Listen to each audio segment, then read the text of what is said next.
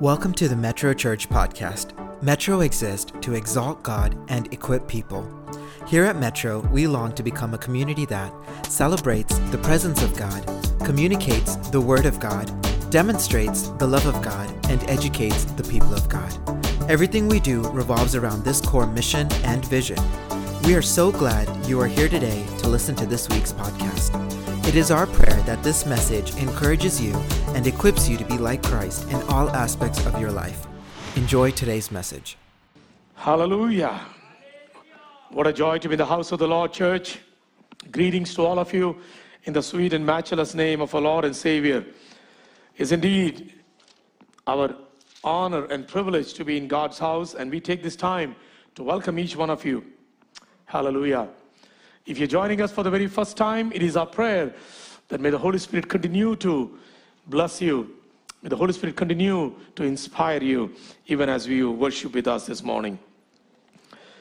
The beginning of this week, uh, the past week, was indeed sad. A dear brother, a dear friend of ours for many years, a dear friend for many in our church, has been a very regular feature in all the North American Church of God family conferences. Brother David Kurula, Brother Lalu, was battling COVID, went to be with the Lord on Monday morning. Today and tomorrow is a funeral service taking place in Houston. Several families have already gone, and many of others are planning to go this afternoon. Continue to pray for the bereaving families. Um, I was just thinking the grim numbers uh, the past week 900,000 people in this nation for the last two years. Think about it. India crossed 500,000. World over, 5.7 million people. It's only a reminder to all of us, you know, that we don't take for granted the very, the very life that God has given us, the opportunity that God has given us to come in His presence, to worship Him, to magnify Him. Amen. Hallelujah. Last 21 days was indeed glorious time in the presence of God, and especially the last weekend was such an, such an amazing time in the presence of God. Pastor Felix uh, last Sunday kind of led us in going deeper in worship, going deeper in prayer, and so many things he led us. He led us uh, in, in, in allowing us to know that we need to move away from that asking phase, which is probably still at the shallow waters, but into that uh, phase where you're seeking the face of God. Going more deeper in seeking the face of God, in knocking at the door, in knocking at the door. The other day we were talking uh, to Praveen, uh, Philip. Praveen Navarja. Is he here? Praveen? Yeah. Uh, Philip, um, we were talking to him and uh, he was also saying something similar. Says, Pastor, sometimes, you know, we have this tendency to be at the, at the altar for too long, where God wants you and me to t- not just stay at the altar alone, but He wants us to move from the altar to the holy place and from the holy place to the holy of holies. But oftentimes we are just quite satisfied at the altar itself. And we are saying how the Holy Spirit, you know, was continuing to remind us that yes, there is more amazing and beautiful things in store for us as you and I plan to more, go, go more deeper, go more deeper in the Lord. This month, uh, we have selected the book of Colossians uh, that we will be journeying through. Alive in Christ is the theme, the overall theme for this month. As Pauline epistles, Paul builds a theology, rich in theology, the first several chapters, then he goes into practical Christianity. That's Paul's uh, uh, overall overarching theme throughout all his epistles that he writes. You take the book of Romans, chapter 1 to uh, 11, he builds rich theology, and verse chapter 12 onwards, he says, Now, therefore, what shall we do? Because we have this gospel, let's live for the gospel. Take the book of Ephesians, chapter 1, 2, and 3. He expounds the gospel. 4, 5, 6. He says, Now let's leave for the gospel. Colossians also, chapter 1 and 2. Beautifully, he portrays what the gospel is all about. Chapter 3 and 4, practical Christianity.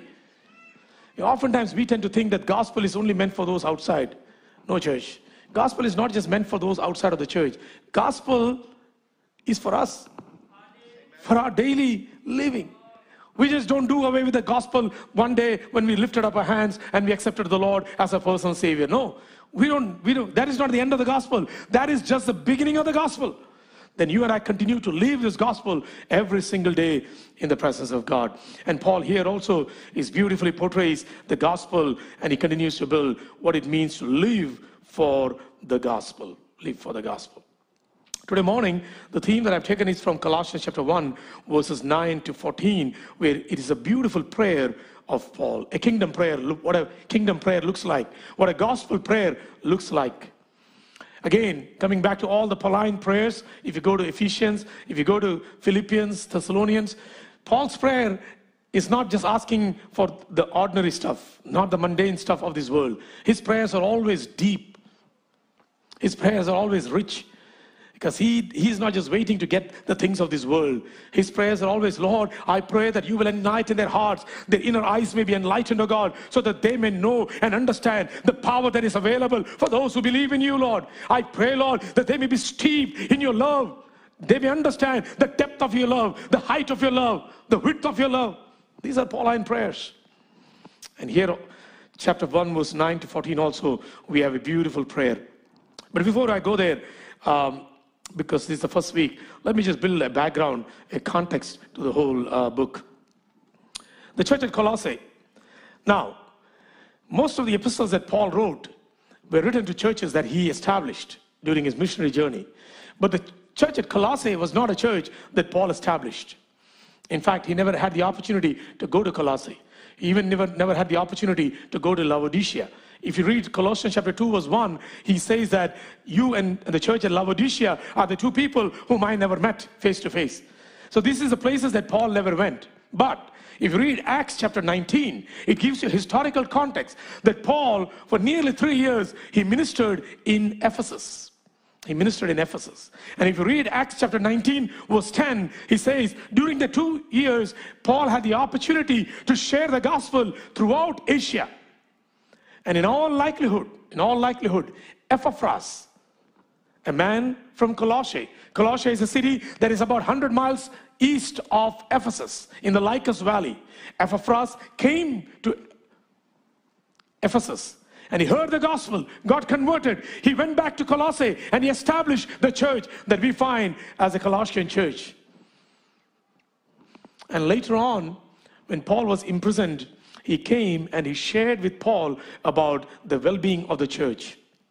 And Paul writes this letter and sends it through Tychicus.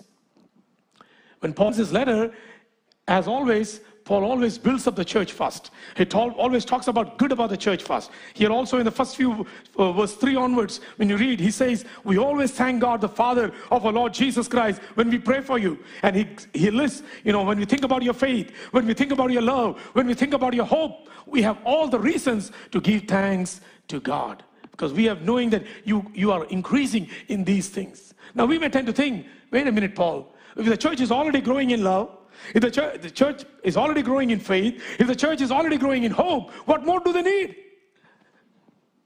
ഒരു സഭ സ്നേഹത്തിൽ വിശ്വാസത്തിൽ പ്രത്യാശയിൽ വർദ്ധിക്കുന്ന ഒരു സഭയുണ്ടെങ്കിൽ പിന്നെ ആ സഭയ്ക്ക് എന്തെങ്കിലും ആവശ്യമുണ്ടോ We may tend to think yes, that church doesn't need anything more. But look at what Paul's prayer will, will come to that. So, this church, when you read uh, this church and how Paul writes this chapter verse 1, verse 21 and 27, you get a clear understanding of this the, the Colossian church, that it is predominantly a church filled with Gentile believers. They could have been perhaps Jewish believers as well, but it is predominantly a Gentile believers. So when Paul heard about their faith, hope, and love, he, has, he gives thanks to God. But why does he write this letter to the church? Of course, he writes to encourage them to continue to grow in faith, love, and hope. But there has also been a heresy, a false teaching, which the New Testament scholarship has called the Colossian heresy. And New Testament scholarship, even today, is wrestling with it. What might this look like? What might this look like?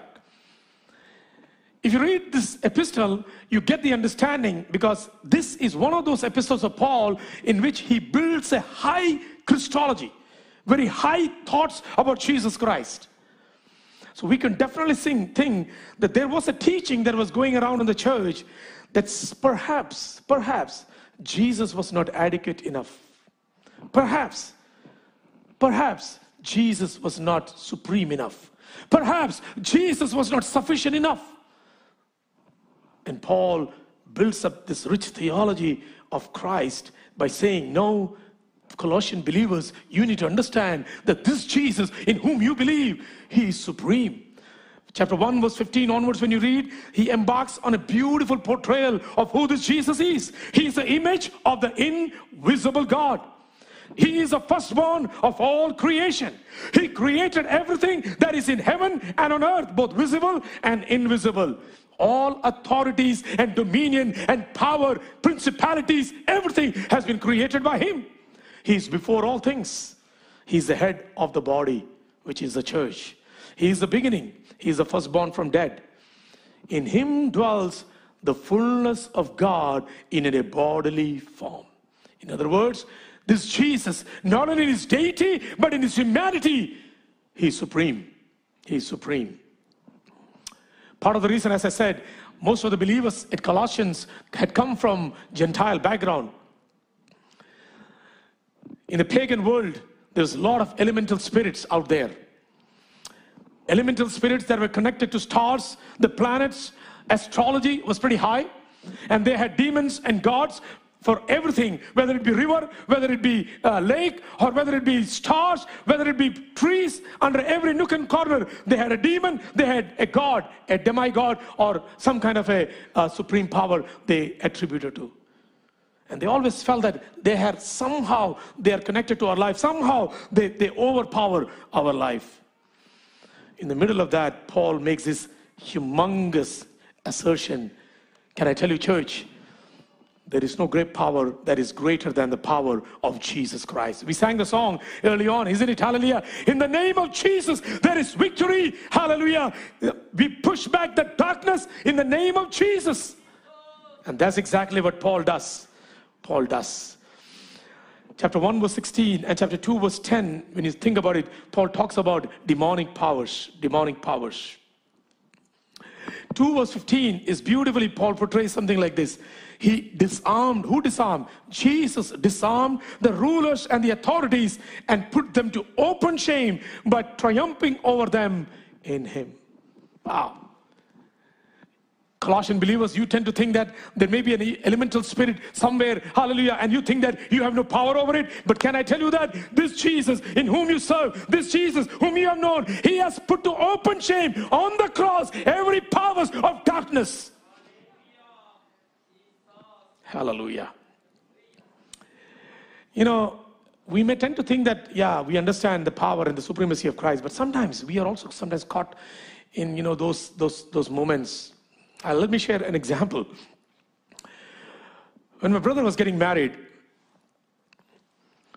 um, I'm kind of like kind of like pretty punctual when it comes to timing, you know. Um, so all, oftentimes, you know, this is always the refrain in Kerala. The Pentecostal weddings are pretty long.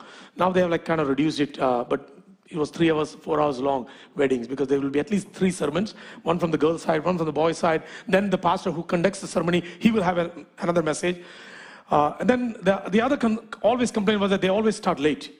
So I made it a point when my brother's wedding was taking place. I, you know, 11 o'clock was the wedding, and the, and the auditorium was just like three kilometers away from our house. And I told my brother, we need to be there by 10:30. I don't care who comes or not, but we should be there by 10:30.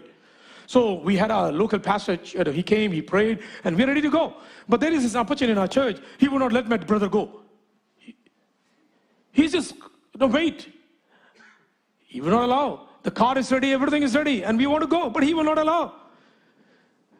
So he kind of delayed. So my brother reached only there by 11:30. I was very upset. So later on, when I spoke to my mom, she said, "Yeah, you know, Apachan is believer. He's been like a long-standing believer, but you know, he believes in all kinds of auspicious times and everything." Wow. All his children's wedding, he would never step out of the house until the auspicious time has come. Hmm. Now, who is supreme here?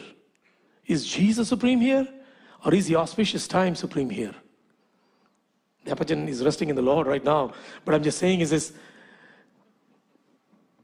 sometimes, you know, we tend to think that we, we sometimes put these elemental spirits, things that we may have grown up, and he was not from a pagan background. He was from a, you can call a so-called Christian background. But for him also, that auspicious time was very important. Why? Because you're living in a culture where you have so many, you know, you're, you're, you're friends with Hindus and Muslims, everyone living in your, on all, all of them have some auspicious times you cannot do, you cannot leave. For Hindus is like 10 or 15 minutes of a time in a, in a day, which is considered the auspicious time. All the weddings has to take place right there. Otherwise, it is not considered to be a, a beautiful wedding or a blessed wedding. And I begin to think that sometimes, you know, we claim, we proclaim that we believe in the supremacy of Jesus Christ, yet we sometimes follow these elemental spirits of this world.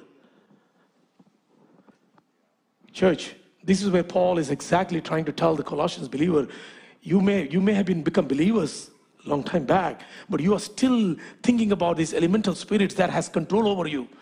You still believe in auspicious times. You, chapter 2, I have, don't have the time to go into chapter 2. He thinks about you have, you know, seasons. You have set aside some times and dates and angels and all those things.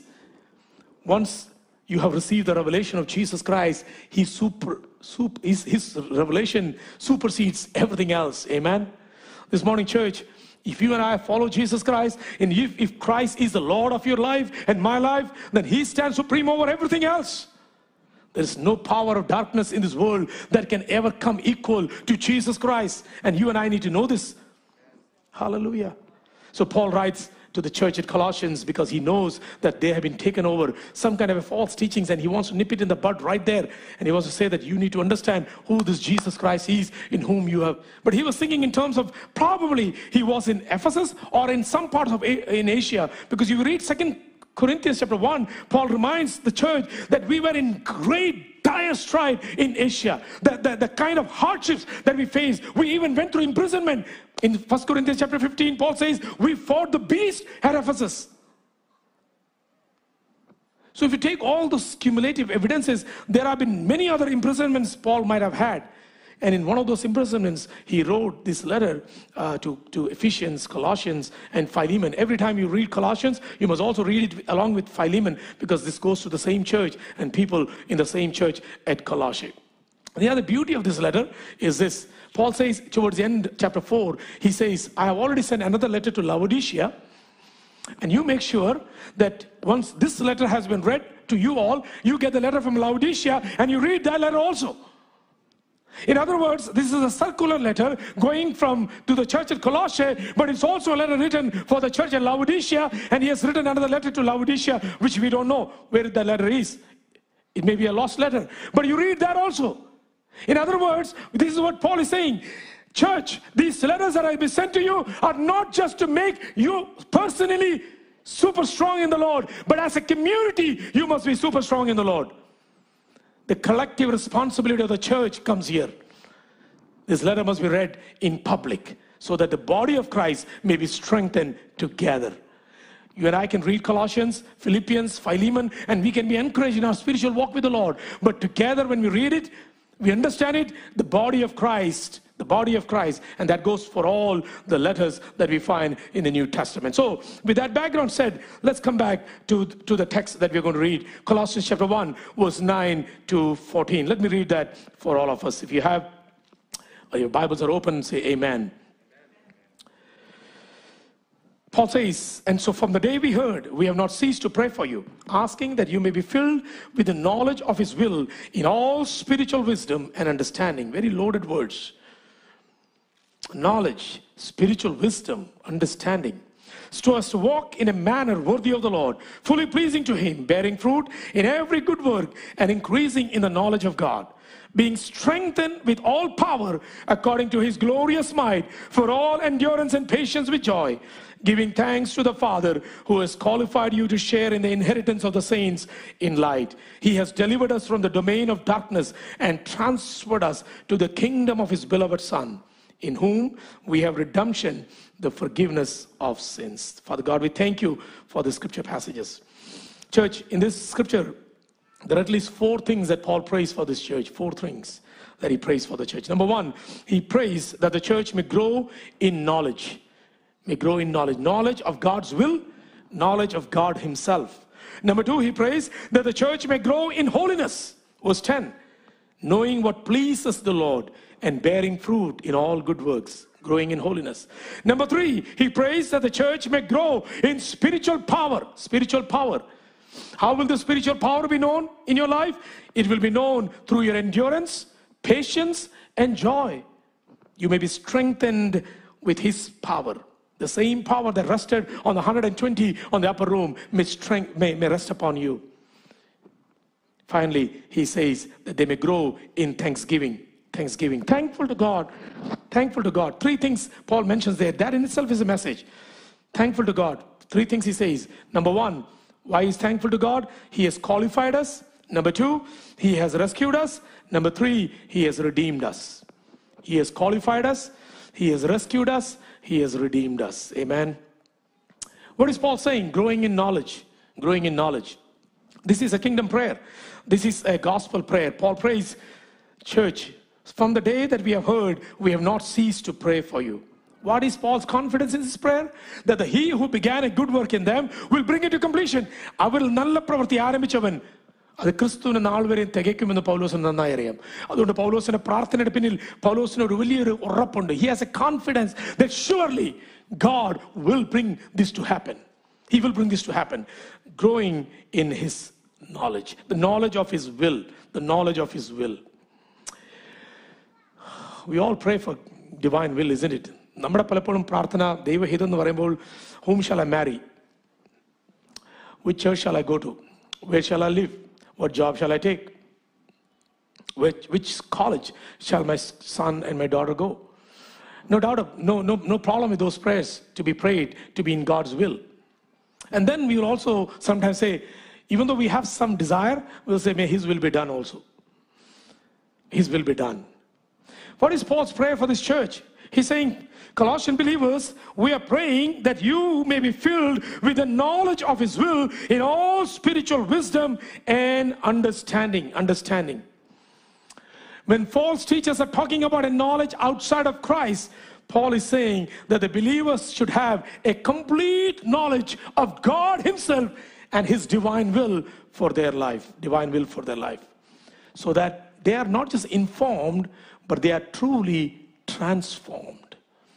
ദൈവഹിതം അറിയുന്നത് നാം ജ്ഞാനമുള്ളവരായി തീരുവാനല്ല പിന്നെയോ അത് നമ്മെ പൂർണ്ണമായി വ്യത്യസ്തപ്പെടുത്തി രൂപാന്തരപ്പെടുത്തി എടുക്കുവാൻ വേണ്ടിയാണ് You know, that's how Jesus prayed at the Garden of Gethsemane.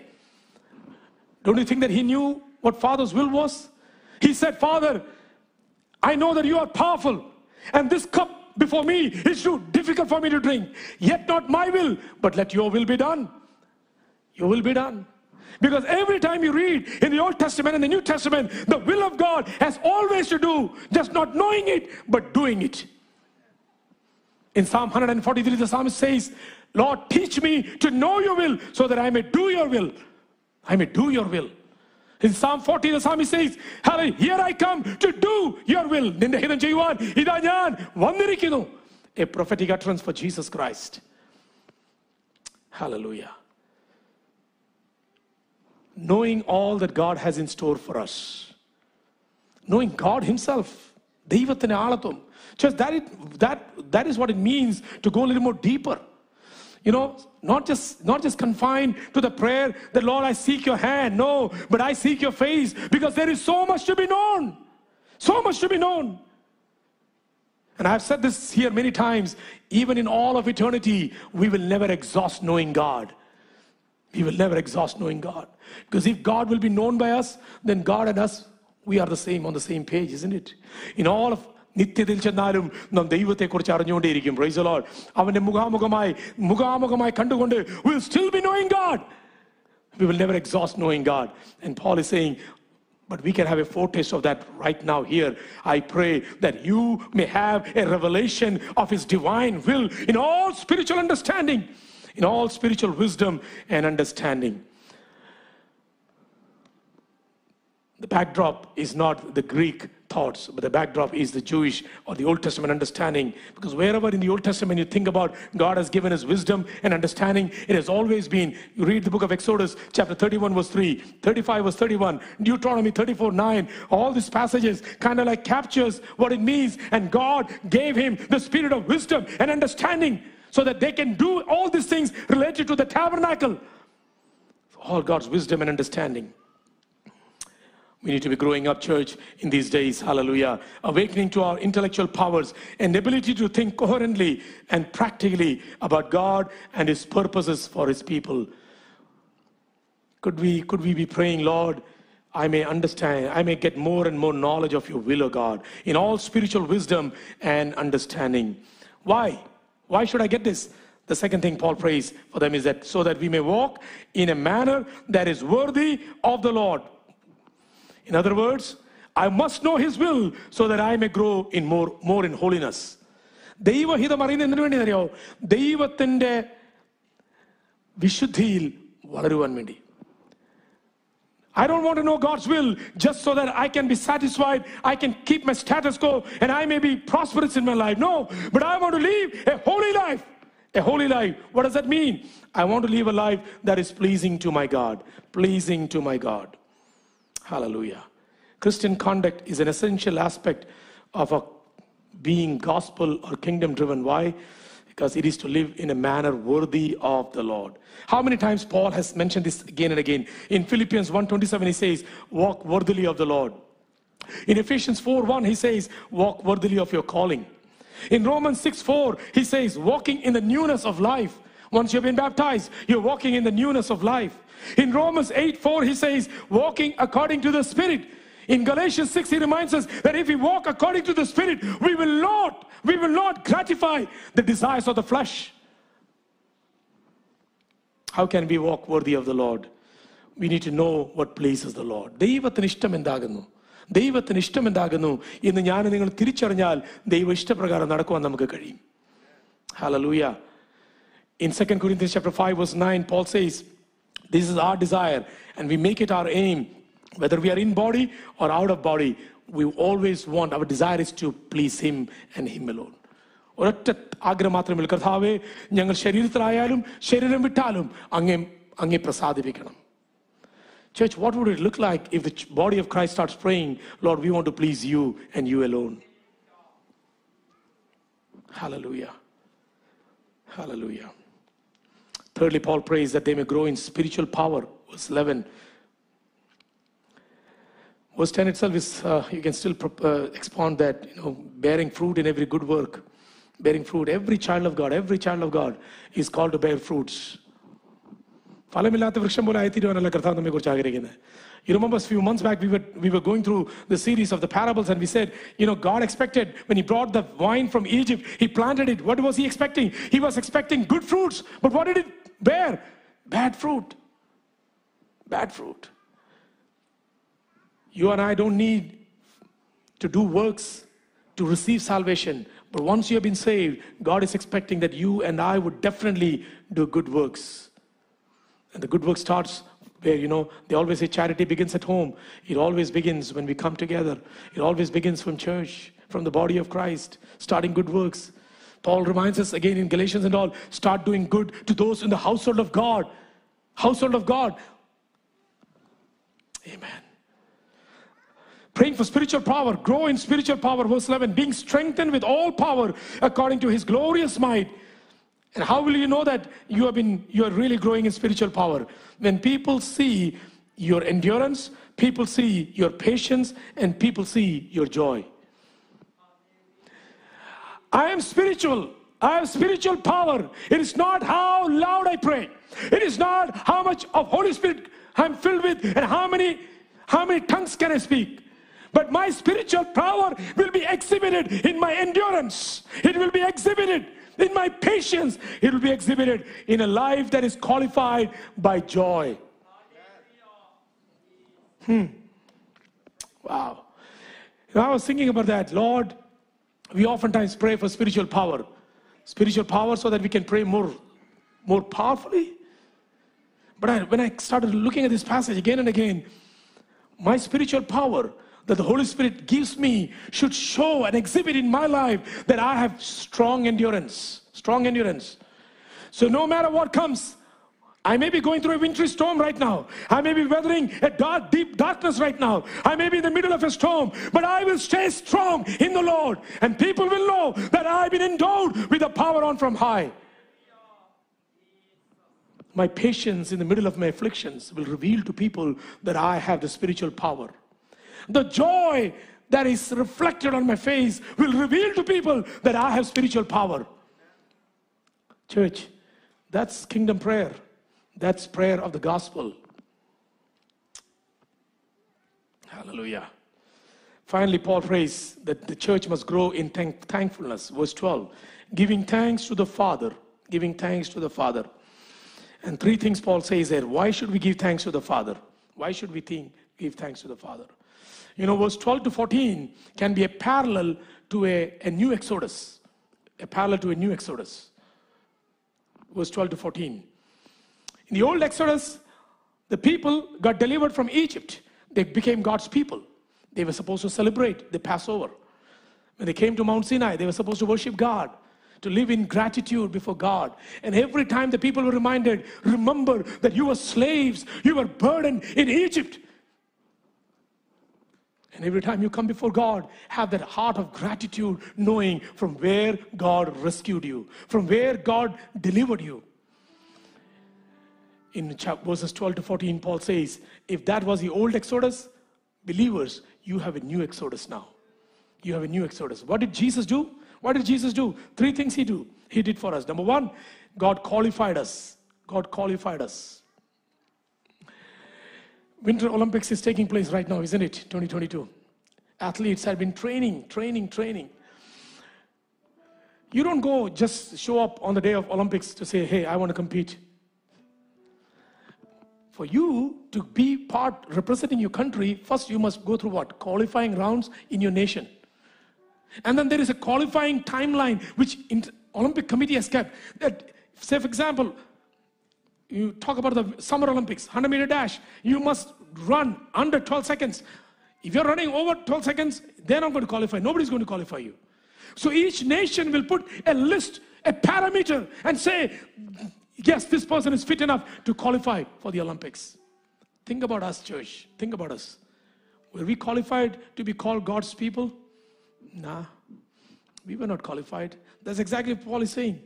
God qualified you. God called you and me fit to be representing His kingdom in this world. Not because anything that you and I did.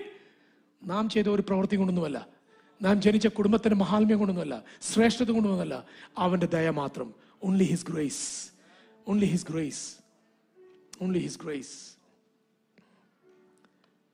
Secondly, Paul says he rescued us. He rescued us from the domain of darkness and brought us into the kingdom of his beloved Son.